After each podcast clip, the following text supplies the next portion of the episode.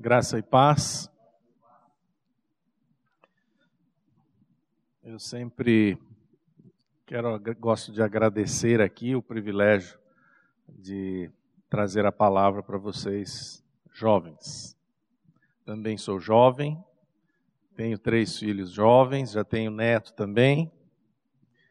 Mas falar com jovens é algo importante e desafiador principalmente para esse momento que nós estamos vivendo. Na minha época de jovem não era nada fácil. E eu imagino que hoje também não seja. Nada fica mais fácil. Pelo contrário, a nossa caminhada às vezes vai ficando cada vez mais difícil. E nós dependemos cada vez mais da graça do Senhor.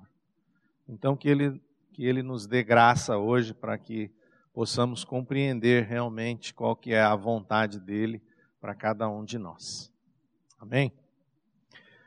É, eu pedi para a liderança dos jovens para que me desse liberdade com relação ao tema. Eu sei que vocês estão estudando o livro de Eclesiastes, mas o Senhor sempre aquece o nosso coração com alguma mensagem. E, e, essa semana eu já vinha meditando a respeito desse tema, e é por isso que eu gostaria de compartilhar com vocês aqui. O texto que eu gostaria de ler inicialmente está em 1 Pedro, capítulo 2, versículos 9 a 12. Eu não sei se vocês vão projetar aqui ou não.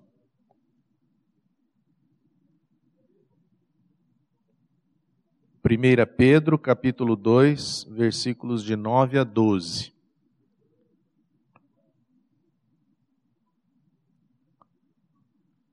Bom, vamos ler aqui então. Vocês me acompanhem, por favor. Vós, porém, sois raça eleita, sacerdócio real, nação santa, povo de propriedade exclusiva de Deus a fim de proclamardes as virtudes daquele que vos chamou das trevas para a sua maravilhosa luz. Vós sim, que antes não erais povo, mas agora sois povo de Deus. Que não tinhais alcançado misericórdia, mas agora alcançastes misericórdia. Amados, exorto-vos, como peregrinos e forasteiros que sois, a vos absterdes das paixões carnais que fazem guerra contra a alma, mantendo exemplar o vosso procedimento no meio dos gentios, para que, naquilo que falam contra vós outros, como de malfeitores, observando-vos em vossas boas obras, glorifiquem a Deus no dia da visitação. Esse texto aqui, por que, que eu eu parei sobre ele para que nós refletíssemos. Porque ele fala aqui no seu conteúdo a respeito de um detalhe que é de vital importância para as nossas vidas, como cristãos. Quando me perguntaram o tema, eu coloquei um, um título, e o título era o seguinte: se a salvação é somente pela graça, a obediência à palavra de Deus é algo opcional nas nossas vidas? E fazendo, indo um pouquinho mais fundo essa pergunta, o que eu quero fazer é levar vocês a refletirem é o seguinte. Romanos capítulo 3, versículo 24, diz que nós somos justificados gratuitamente por sua graça. Efésios 2, 8 e 9 vai falar que nós somos salvos por meio da nós somos salvos pela graça por meio da fé, independentemente de obras. Então, esses textos e muitos outros vão afirmar categoricamente que a nossa salvação é única e exclusivamente por meio da fé em Cristo Jesus é uma ação graciosa de Deus que vem nos alcançar. E isso não tem absoluta vinculação com as obras que praticamos. Isso eu sei que vocês já sabem. Mas, muito embora nós sejamos justificados por meio da graça, a pergunta é: ainda há lugar para as obras, as boas obras e para a obediência na vida cristã?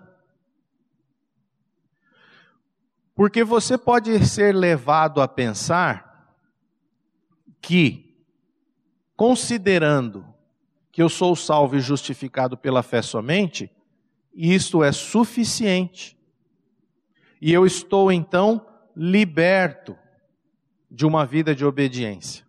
Que eu estou então liberto em relação às boas obras. Então, é importante num primeiro momento você compreender que você não é salvo pelas suas ações. Você não é salvo pelo seu comportamento. Você não é salvo por aquilo que você faz ou por aquilo que você deixa de fazer. Só que num segundo momento, você precisa entender que existe relevância em termos de obediência na vida cristã. Que existe que as boas obras, elas estão presentes na vida cristã.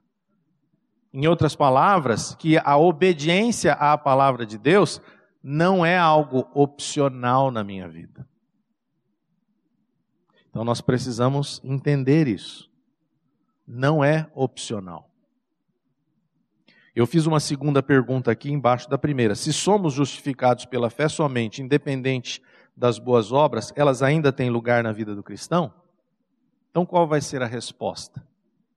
A Bíblia vai nos dar um enfático sim. Há lugar para as boas obras, há lugar para a obediência na vida cristã. Ou, em outras palavras, a obediência não é algo opcional. Cri pela fé que fui salvo mediante a graça de Deus. Agora eu sou independente. Agora, por meio da graça, eu faço o que eu quiser. Deus me deu uma licença para eu fazer o que eu quiser. Será que é isso mesmo? Então, esse texto de 1 Pedro, capítulo 2, do versículo 9 a 12, nós vamos ler novamente, para que a gente possa agora analisar cada detalhe dessa passagem. Veja bem, ele começa dizendo assim, o autor: Vós, porém, sois raça eleita, sacerdócio real, nação santa, povo de propriedade exclusiva de Deus. Ele está falando isso para gentios, ele está falando isso para ímpios, ele está falando isso para pessoas que não nasceram de novo? Não, ele está falando isso para cristãos, para aqueles que fazem parte da igreja de Cristo. E ele está falando aqui o que aqui nesse primeiro trecho? de uma nova natureza. Se nós somos raça eleita, sacerdócio real, nação santa, povo de propriedade exclusiva de Deus, é porque ele está falando para pessoas que já têm uma nova natureza. Qual o objetivo? A fim de proclamardes as virtudes daquele que vos chamou das trevas para a sua maravilhosa luz. Há um novo objetivo de vida aqui. Você é raça eleita, a fim de proclamar as, as virtudes daquele que vos chamou das trevas. Existe um objetivo. Vós sim, que antes não erais povo, mas agora sois povo de Deus. Ele está falando de uma nova identidade. Nós somos povo de Deus. Ele me deu uma nova identidade. Ele deu a cada um de vocês uma nova identidade que não tinhais alcançado misericórdia, mas agora alcançastes misericórdia. Amados, exorto-vos. Por que, que ele vai exortar uma pessoa que é cristã, nascida de novo, que foi justificada pela fé em Cristo por meio da graça de Deus? Por que, que ele vai exortar? Porque é evidente que nós, mesmo sendo pessoas que nascem, nasceram de novo, tendo tido uma experiência, nós ainda vivemos num corpo de corrupção. E nós estamos sujeitos à tentação e ao pecado. Aquele que diz que não tem pecado é mentiroso. Só que Deus não te salvou e Deus não me salvou para nós continuarmos numa vida de pecado. Existe um objetivo. Então exorto-vos, como que, peregrinos e forasteiros que sois, ele nos deu uma nova posição. Vocês não pertencem mais a este mundo. Eu não pertenço mais a este mundo. Nós somos agora neste mundo forasteiros, peregrinos. Nós estamos aqui de passagem. Nós estamos aqui transitoriamente. Só que porque Deus, que me salvou, permitiu que eu estivesse aqui de forma transitória, para que eu gozasse desta vida e das vantagens que esta vida tem? Será que é isso? Eu acho que não. Só existe um objetivo, que ele vai dizer ao final do texto. Exorto-vos, como peregrinos e forasteiros que sois, a vos absterdes das paixões carnais. Ah, então crente pode ter paixão carnal? É evidente que sim. A vos absterdes das paixões carnais. Em outras palavras, ele está dizendo que vocês mantenham distância das paixões carnais, que vocês mantenham distância dos desejos carnais que fazem guerra contra a alma. Guerra. Você, como uma pessoa que teve uma experiência com Cristo, está em paz com Deus. Romanos capítulo 5, versículo 1. Só que você está em guerra contra a sua própria alma. Por quê? Por causa desses prazeres, dessas paixões mantém, mantendo exemplar o vosso procedimento. Ele está exortando o povo cristão a ter o quê? Um procedimento exemplar. Aonde? No meio dos gentios. Para que naquilo que falam contra vós outros, como de malfeitores, observando-vos em vossas boas obras, glorifiquem a Deus no dia da visitação. Então ele está conclamando cada um de nós a termos um exemplar comportamento no meio dos gentios, no meio daqueles que ainda não creem. Ou seja, ele está conclamando cada um de nós a termos um bom testemunho. E você vai ter um bom testemunho através do quê? de boas obras e de uma vida de obediência à palavra. Como que alguém pode dar testemunho de Cristo se é desobediente à palavra ou se não produz obra boa alguma? Se o seu testemunho é igual a dos gentios, você não tem testemunho nenhum. Você sabia disso? Se você se parece como os gentios, você não tem testemunho nenhum. Só que você não foi chamado para não dar testemunho, bom testemunho. Você foi salvo exatamente para ser uma testemunha de Cristo. E nós temos essa opção. Sabe por que, que nós temos essa opção? Porque nós já fomos libertos do pecado. Só que agora nós precisamos o quê? Colocar em prática aquilo que nós cremos. Então, essa era só a introdução. Então, o Spurgeon, ele diz o seguinte: as boas obras não são a raiz, mas o fruto da salvação. Isso é uma coisa simples, né, que ele disse. Parece óbvia, mas às vezes a gente precisa ouvir coisas óbvias. As boas obras não são a raiz, mas o fruto da salvação. Elas não são, as boas obras não são o caminho para a salvação. Porque o caminho para a salvação é Cristo. Então as boas obras não são o caminho para a salvação do crente, mas são o seu andar no caminho da salvação o nosso andar. As boas obras fazem parte do nosso andar no caminho da salvação. Em outras palavras, você não pode dispensar as boas obras da tua vida. Dizendo assim, eu já não sou salvo pelas, por meio das boas obras, então eu posso dispensá-las. Não. Porque elas são o que? O fruto. Ele ainda diz mais uma coisinha aqui. Onde houver vida saudável na árvore, essa árvore produzirá frutos de acordo com sua espécie. Assim, se Deus transformou em boa a nossa natureza má, o fruto será bom. Se Deus transform, me transformou, se Deus transformou a minha natureza de uma árvore má para uma árvore boa, qual é o fruto que eu vou dar? Fruto bom.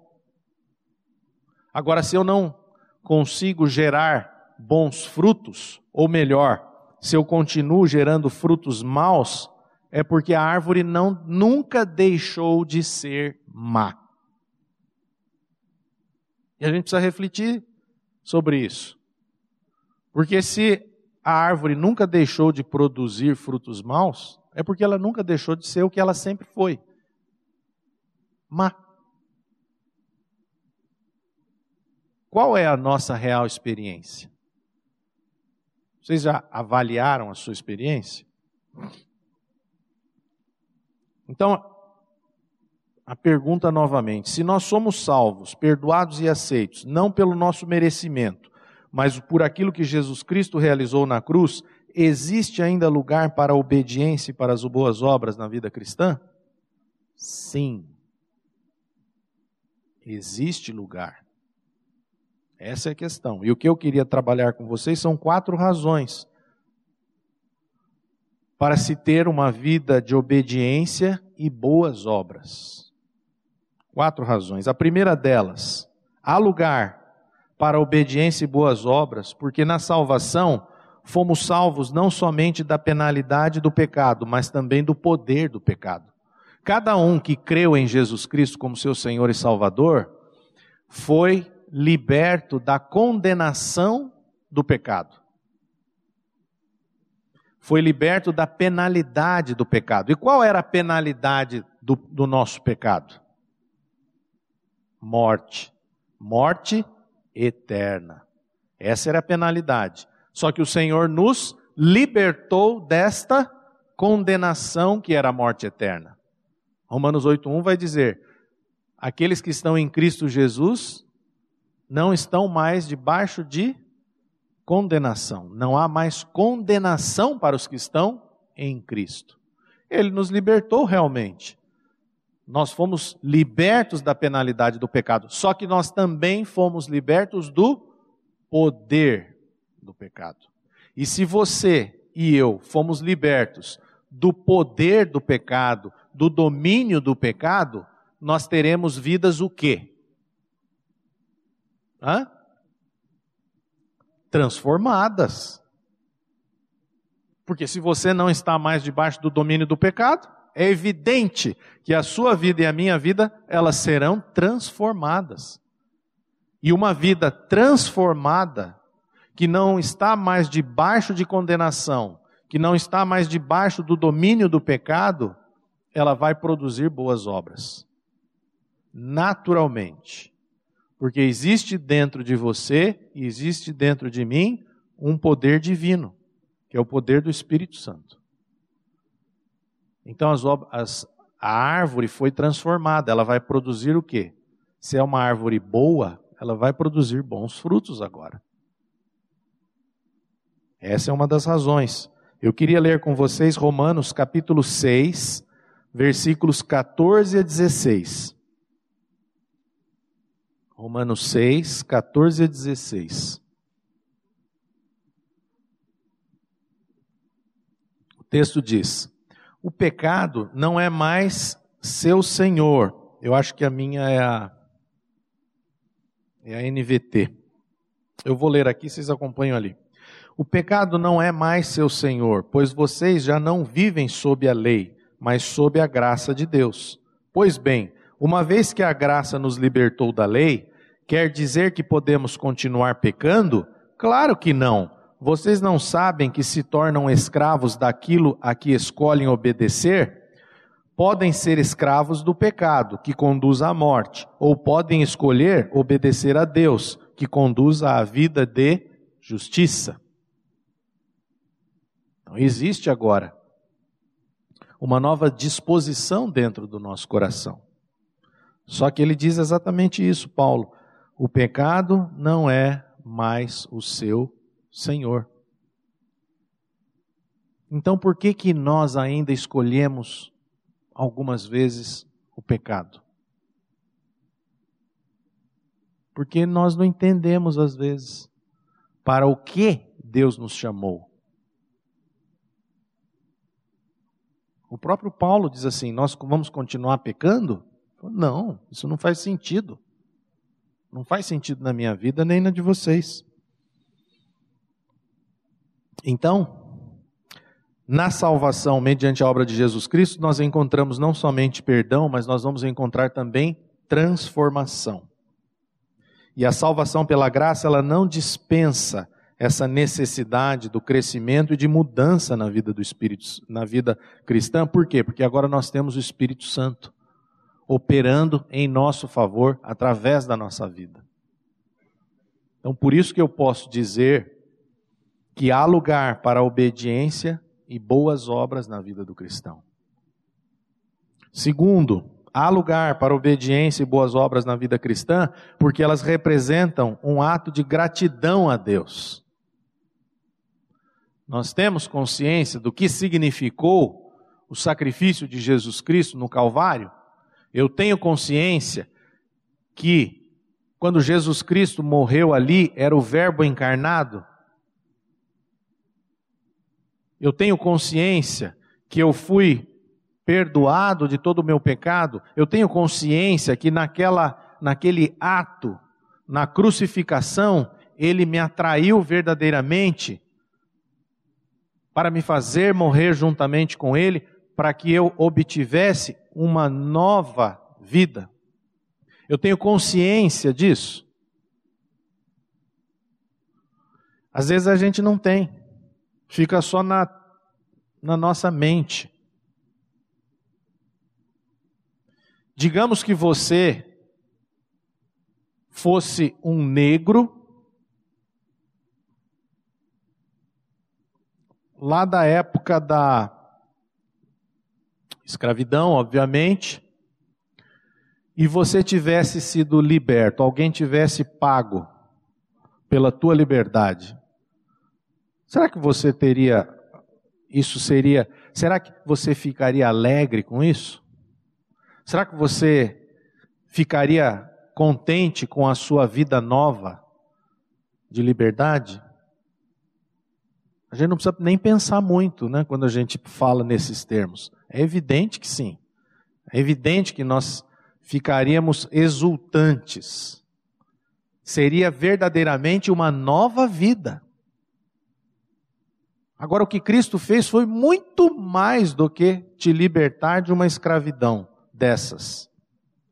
É muito maior. Só que nós temos dificuldade de compreender isso. Então é evidente que como um ato de gratidão, a obediência, as boas obras, elas vão transparecer na nossa vida. Efésios capítulo 2, versículos 8, 9 e 10, que já é conhecido de vocês, diz assim: Porque pela graça sois salvos, mediante a fé. E isso não vem de vós, é dom de Deus, não vem de obras, para que ninguém se glorie pois somos feitura dele, criados em Cristo Jesus para as boas obras. Por que, que você foi criado em Cristo Jesus? Para as boas obras. Mas não porque você agora é o cara. Não. Mas porque agora existe uma nova disposição dentro de você, que vai te levar a isso, como um ato de gratidão. Então, Paulo diz que nós fomos salvos para as boas obras. É evidente que as boas obras, o papel das boas obras na vida cristã não é o de nos salvar, não é de conseguir com que Deus nos ame, porque Ele sempre nos amou, mas é expressar a nossa gratidão, As boas obras têm essa finalidade: expressar a gratidão de Deus pelo que ele fez gratuitamente em Cristo. João capítulo 14, versículo 15 diz assim: Se vocês me amam, obedeçam a meus mandamentos. É Jesus quem falou isso. Como que nós podemos dizer que amamos Jesus, mas não queremos saber de obedecer aos seus mandamentos? Isso é uma teologia da nossa cabeça. Não está na palavra de Deus isso. Ele disse claramente: se vocês me amam, obedeçam a meus mandamentos. E logo em seguida, no mesmo capítulo 14, versículos 23 e 24, diz assim: Jesus respondeu: Quem me ama faz o que eu ordeno. Meu Pai o amará e nós viremos para morar nele. Quem não me ama não me obedece. E lembrem-se, essas palavras não são minhas, elas vêm do Pai que me enviou. É simples assim. Quem ama, obedece. E nós gostamos muito de falar de amor. Só que nós falamos do amor do ponto de vista humano, não do ponto de vista bíblico. Deus, quando fala de amor, você sempre tem que lembrar que o amor de Deus por nós é um amor imensurável, só que ele está ligado a outras questões. Uma delas é justiça. Nosso Deus é um Deus de amor, mas é um Deus de justiça. E ele é um Deus de amor que não tolera o pecado. Só que nós gostamos de imaginar assim: Deus é amor, e ele vai permitir que eu faça tudo o que eu quiser, porque ele é amor. Alguns de vocês aqui, que estão aqui nessa sala, já têm filhos. Quem tem filhos sabe do que eu estou falando. Aqueles que têm filhos, eu tenho certeza, amam os seus filhos. Só que se você ama o seu filho, você vai fazer, você vai deixar ele fazer tudo o que ele quiser? Isso é ridículo. Isso não funciona. Então, o amor de Deus por nós não é esse amor que nós costumamos pensar do, do ponto de vista humano. É diferente. Jesus disse: Aquele que me ama, obedece a meus mandamentos. Então, o nosso relacionamento em amor com Jesus Cristo deve ser a motivação suficiente para vivermos vidas piedosas neste mundo sem Deus. A motivação para você ter uma vida piedosa neste mundo sem Deus é exatamente esse relacionamento em amor que nós temos com Jesus Cristo.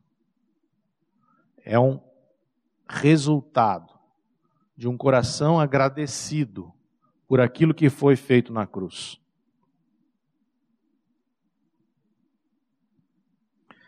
Terceiro, há lugar para obediência e boas obras na vida cristã, porque elas servem para nos dar segurança. A obediência e as boas obras nos dão segurança.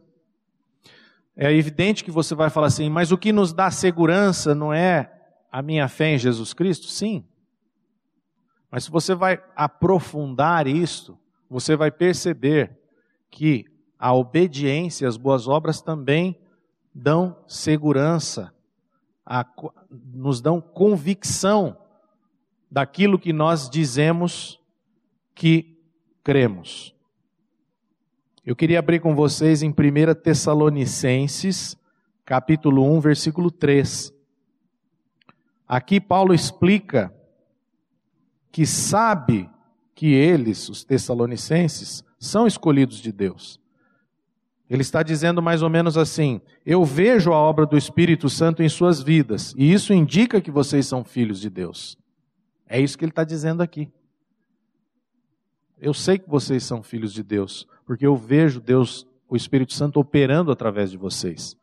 1 Tessalonicenses 1,3 diz: Pois lembramos, na presença de nosso Deus e Pai, como vocês puseram em prática a sua fé como o amor de vocês os fez trabalhar tanto e como é firme a esperança que vocês têm no nosso Senhor Jesus Cristo.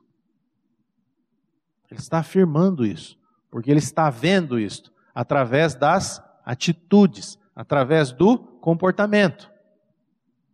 Isso vai trazendo o quê? Segurança, convicção. Tiago também no capítulo 2, versículos 14 a 17, vamos ler também. Tiago, capítulo 2, versículos 14 a 17.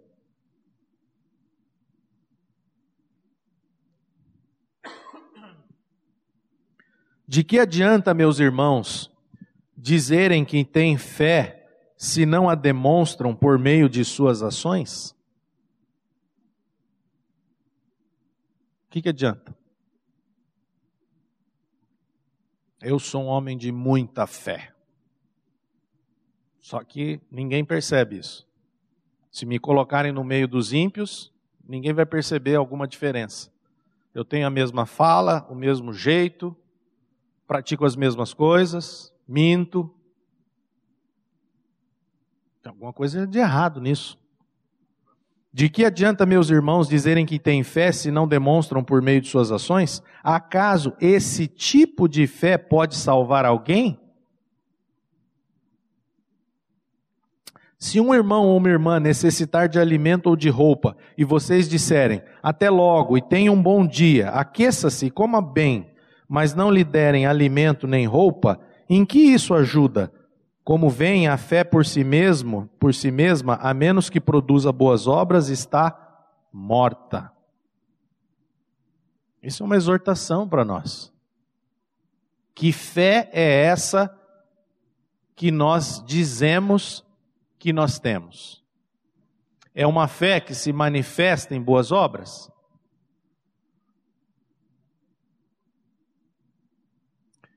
Será que você, quando está no meio dos gentios, você é como os gentios? Quando eu estou no meio dos gentios, eu sou exatamente como eles? Se eu sou exatamente como eles, tem alguma coisa errada. Nós não somos salvos por meio das obras das boas obras. Mas uma vida de boas obras, as boas obras e, e a obediência fazem parte da vida cristã. Não se iludam com isso. Não se iludam. Recebemos a segurança na vida cristã quando vemos Deus operando em nós para nos mudar. Por isso que esse quarto, esse terceiro item, né? Há lugar para obediência e boas obras na vida cristã, porque elas servem para nos dar segurança. Quando eu vejo Deus operando em mim e transformando a minha vida, isso traz o quê? Segurança a minha convicção de fé. É evidente. Mas e se eu estou buscando, mas eu não estou vendo diferença? Continue buscando porque não tem outra forma. Não é por meio da sua do seu desempenho. Mas é evidente que se a árvore boa, se a árvore que era má foi transformada em árvore boa, ela vai produzir bons frutos. Se eu não estou vendo bons frutos, eu tenho que clamar a Deus. Porque senão, o que, que acontece? Eu posso estar vivendo uma ilusão. Você pode estar dentro da igreja, você pode estar dentro de estudo bíblico, você pode fazer parte da, da equipe de louvor, você pode fazer parte até do, da pregação e está vivendo uma ilusão. Quarto, há lugar para obediência e boas obras na vida cristã porque elas servem como testemunho de vida. As boas obras, elas são necessárias na minha vida, na vida de vocês, porque elas vão servir como testemunho. Aí alguém pode dizer assim: ah, Fernando, mas ninguém vai ser salvo pelo meu testemunho. É verdade. Mas um bom testemunho glorifica a Deus ou não glorifica a Deus? Um bom testemunho glorifica a Deus. Você não vai dizer que um mau testemunho glorifica a Deus, isso seria incoerente. Mas um bom testemunho sempre vai glorificar a Deus. E todos vocês aqui, eu não sei quem teve experiência, quem já nasceu de novo, quem não nasceu de novo.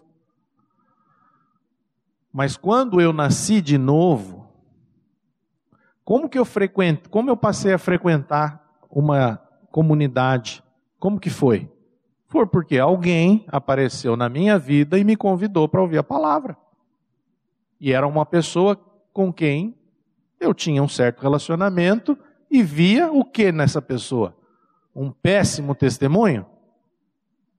É lógico que não. Cada um de vocês aqui, talvez você não tenha nascido na igreja, mas alguém, um dia, te chamou para ouvir uma palavra, para ir num estudo, participar de um acampamento, e você resolveu aceitar, porque você viu um bom testemunho naquela pessoa que te convidou. Então, o bom testemunho não vai salvar ninguém mas um bom testemunho vai glorificar a Deus. E é evidente que o bom que Deus que, que ele deseja de nós? Uma vida de obediência e boas obras, porque isso vai resultar num bom testemunho de vida. Quando obedecemos a palavra de Deus, quando fazemos boas obras, glorificamos ao Pai Celestial. Aqueles que nos veem têm razão para glorificar nosso Pai Celestial. Agora, a contrário senso, quando você vê um crente com mau testemunho, o que, que você faz? Você critica. Fala, isso é testemunho? Que coisa feia. Olha só, você não, você não dá, é um testemunho, não é um testemunho, né? Porque nós somos, nós julgamos, meu. Eu sei que gente, vocês sabem que nós não devemos julgar ninguém, mas essa é a realidade, nós julgamos, infelizmente. Então, quando você vê um mau testemunho, você já sai, você já desce o, o sarrafo. Então, mau testemunho não, não serve para nada. Aliás, Paulo já dizia, né? O nome de Deus é blasfemado entre os gentios por vossa causa. Paulo estava falando para os religiosos, porque eles davam mau testemunho. E o nome de Deus era blasfemado no meio do povo ímpio, no meio do povo daqueles que não criam, que eram os gentios. O nome de Deus é blasfemado entre os gentios por causa do seu comportamento e da sua conduta? Eu espero que não. O meu, o nome de Deus é blasfemado no meio dos gentios por causa do meu testemunho? Eu clamo a Deus por misericórdia, para que isso nunca ocorra. Meu testemunho tem que ser um testemunho de vida, não de morte. E como que nós daremos bom testemunho? Com boas obras, uma vida de obediência à palavra. No próprio texto que nós lemos inicialmente, 1 Pedro 2,12 diz: Procurem viver de maneira exemplar entre os que não creem. Assim, mesmo que eles os acusem de praticar o mal, verão seu comportamento correto e darão glória a Deus quando ele julgar o mundo. Olha que interessante. Mesmo que os, aqueles que não creem acusem você difamem você, o que o texto está dizendo é que no dia da visitação, ou no dia em que Deus julgar o mundo, eles darão glória a Deus. Você não tem que desmerecer aquele que não crê quando ele te difama, quando ele fala mal de você. Você tem que continuar dando bom testemunho, porque um dia pode ser que aquela pessoa venha glorificar a Deus como você. Então não tem escapatória. Uma outra questão, dentro desse contexto do testemunho, é que nós somos soldados envolvidos numa batalha. Isso aqui não é um cruzeiro de férias. Vida cristã não é cruzeiro de férias. Tem várias atividades para você se divertir. Vida cristã não é isso, meu amigo. Vida cristã é guerra. Vida cristã é batalha. E se você não quer entrar nessa batalha, então é melhor você desistir de ser cristão. Pega a tua Bíblia, faz uma doação e vai viver o um mundão aí. Porque é isso, é guerra. E aqueles que são cristãos serão perseguidos por causa do nome de Cristo. E existem desejos pecaminosos que lutam contra nós e querem nos derrotar. Nós não vamos abrir aqui, mas Gálatas capítulo 5 vai falar da nossa luta. Nessa verdadeira batalha, e a nossa verdadeira batalha não é nem contra pessoas ao nosso redor, mas com as paixões dentro de nós. A nossa batalha é dentro de nós as nossas paixões. Nós já até lemos aqui. D.L. Moody, ele disse o seguinte: tenho mais problemas com D.L. Moody, ele falando dele mesmo, do que com qualquer homem que eu conheço. É como se eu dissesse assim: eu tenho mais problemas com o Fernando do que com qualquer homem que eu conheço. Porque a nossa luta é essa contra as nossas paixões.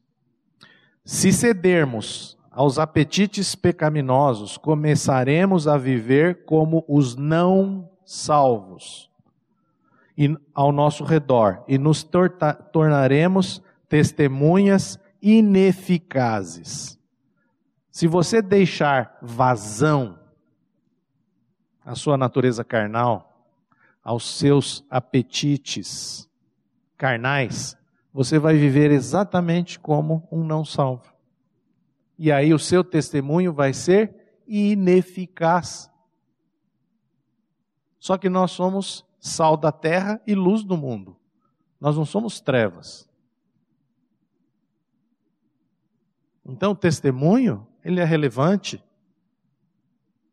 Como que eu não estou dando testemunho?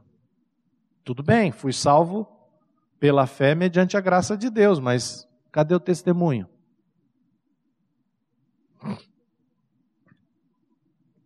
E aqui eu estou falando apenas dessa questão dos prazeres carnais, mas e qual é a prioridade da tua vida? Qual é a prioridade da minha vida? Vamos pensar assim, qual é a prioridade do mundo? Ser feliz? Ganhar dinheiro. Não é isso? Mais alguma aí?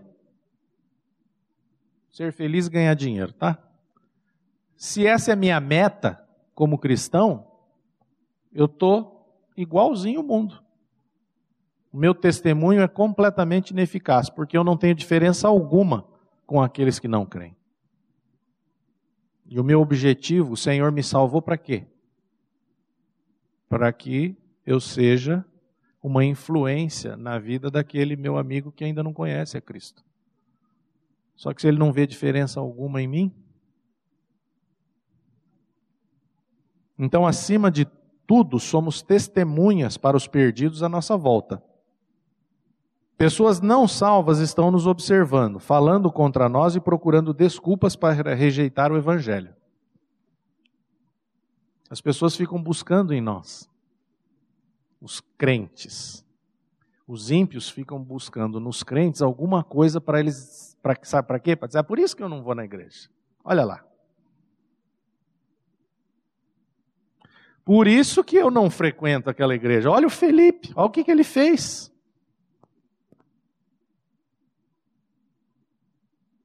Olha o Gabriel, o que, que ele aprontou. Então, as pessoas aí fora, elas estão olhando para nós, querendo uma desculpa para dizer. Por isso que eu rejeito o Evangelho.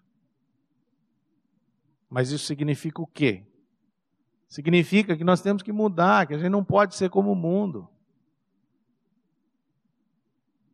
Só que você tem que lembrar o seguinte: você tem, primeiro, Deus já te tirou das trevas. Existe uma nova disposição dentro de você. Nós temos o Espírito Santo agora operando em nós para boas obras. Então nós não, não precisamos mais viver como, como vivíamos antigamente, como escravos do pecado, porque nós não estamos mais debaixo da lei, e sim da graça de Deus. Já estou terminando.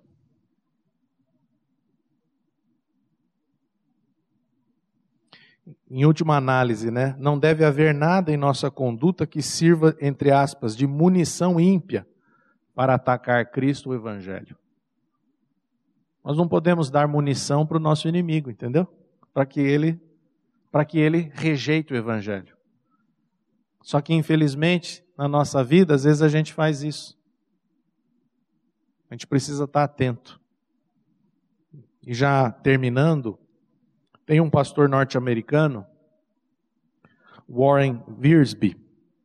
Ele morreu esse ano, 2019, com 90 anos. Ele disse o seguinte, por conta dos seus anos de ministério: Vi o poderoso impacto que os cristãos podem causar aos perdidos quando combinam uma vida piedosa com um testemunho amoroso.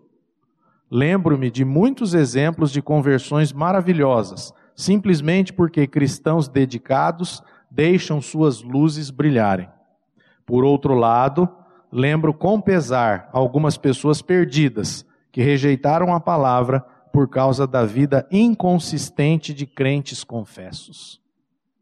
Vidas inconsistentes de crentes confessos. E ele conta uma história que eu vou ler aqui para vocês. Abre aspas. No verão de 1805, vários chefes e guerreiros nativos americanos, indígenas, se reuniram num conselho em Buffalo Creek, Nova York, para ouvir uma apresentação da mensagem cristã por um certo missionário, Sr. Crum, da Sociedade Missionária de Boston. Após o sermão, uma resposta foi dada por Red Jacket, um dos principais chefes indígenas. Entre outras coisas, o chefe disse: Você, disse para o missionário, você diz que há apenas uma maneira de adorar e servir o grande Espírito. Se existe apenas uma religião, por que vocês, pessoas brancas, divergem tanto sobre isso? Por que nem todos concordam se todos vocês podem ler o livro? Estava se referindo à Bíblia.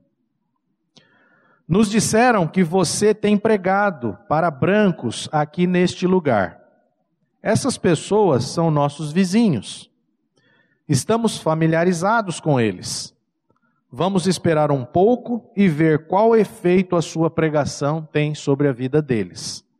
Se acharmos que a pregação faz bem a eles, torna-os honestos e menos dispostos a enganar os nativos americanos, então vamos considerar novamente tudo o que você nos disse. Fecha aspas. O que, que o, o chefe indígena queria saber? Queria saber se todo aquele blá blá blá do missionário ia realmente fazer diferença na vida das pessoas. Só que ele já começou dizendo assim: não entendo por que, que há tanta divergência entre vocês brancos. Então, vamos fazer o seguinte: eu vou aguardar aqui, vamos aguardar ver qual é o efeito da sua pregação na vida dos brancos, e vamos ver se eles mudam de comportamento, de disposição, se eles param de nos atacar, se eles começam a ter vidas piedosas, e aí nós vamos reconsiderar tudo que você falou. É Deus quem salva? Sim. É pela graça? Sim. Mediante a fé em Cristo? Sim.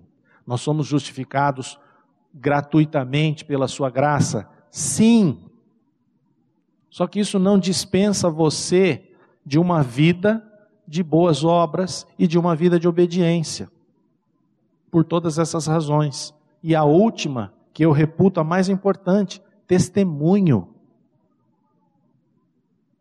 Se o meu testemunho não faz diferença alguma em relação ao, ao meio em que nós estamos vivendo, tem alguma coisa errada.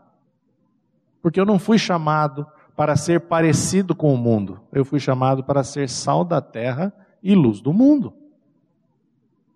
Para proclamardes as virtudes daquele que nos salvou, que é Cristo Jesus. Então, que o Senhor tenha misericórdia de nós e nos leve a refletir acerca disso. Por quê? Porque nós temos esperança e porque nós temos o Espírito Santo, que opera através de nós e em nós. Amém? Vamos orar. Senhor, muito obrigado pela tua palavra, muito obrigado por esta noite. Fala com cada coração aqui presente, fala com cada um daqueles que nos assistem pela internet e que o Senhor constranja o nosso coração, a fim de sermos levados a uma vida de coerência entre aquilo que professamos e aquilo que praticamos. Faz isto em nós, Pai. Nós te pedimos e te agradecemos em nome de Jesus. Amém. A Livraria PIB Londrina procura selecionar cuidadosamente seus títulos e autores a fim de oferecer um conteúdo alinhado com o Evangelho de Jesus Cristo. Bíblias, livros de teologia, devocionais, literatura infantil, biografias, comentários bíblicos e muito mais. Dispomos também de um acervo de CDs e DVDs das mais de 5 mil mensagens ministradas na primeira Igreja Batista em Londrina. Visite a Livraria PIB Londrina e conheça ainda mais. Livraria PIB Londrina, de segunda a sexta, das 13h30 às 18 horas. Endereço na Avenida Paraná, 76A, próximo ao Calçadão, bem no centro de Londrina. Ligue para 3372 8921 ou acesse o site www.livrariapiblondrina.com.br.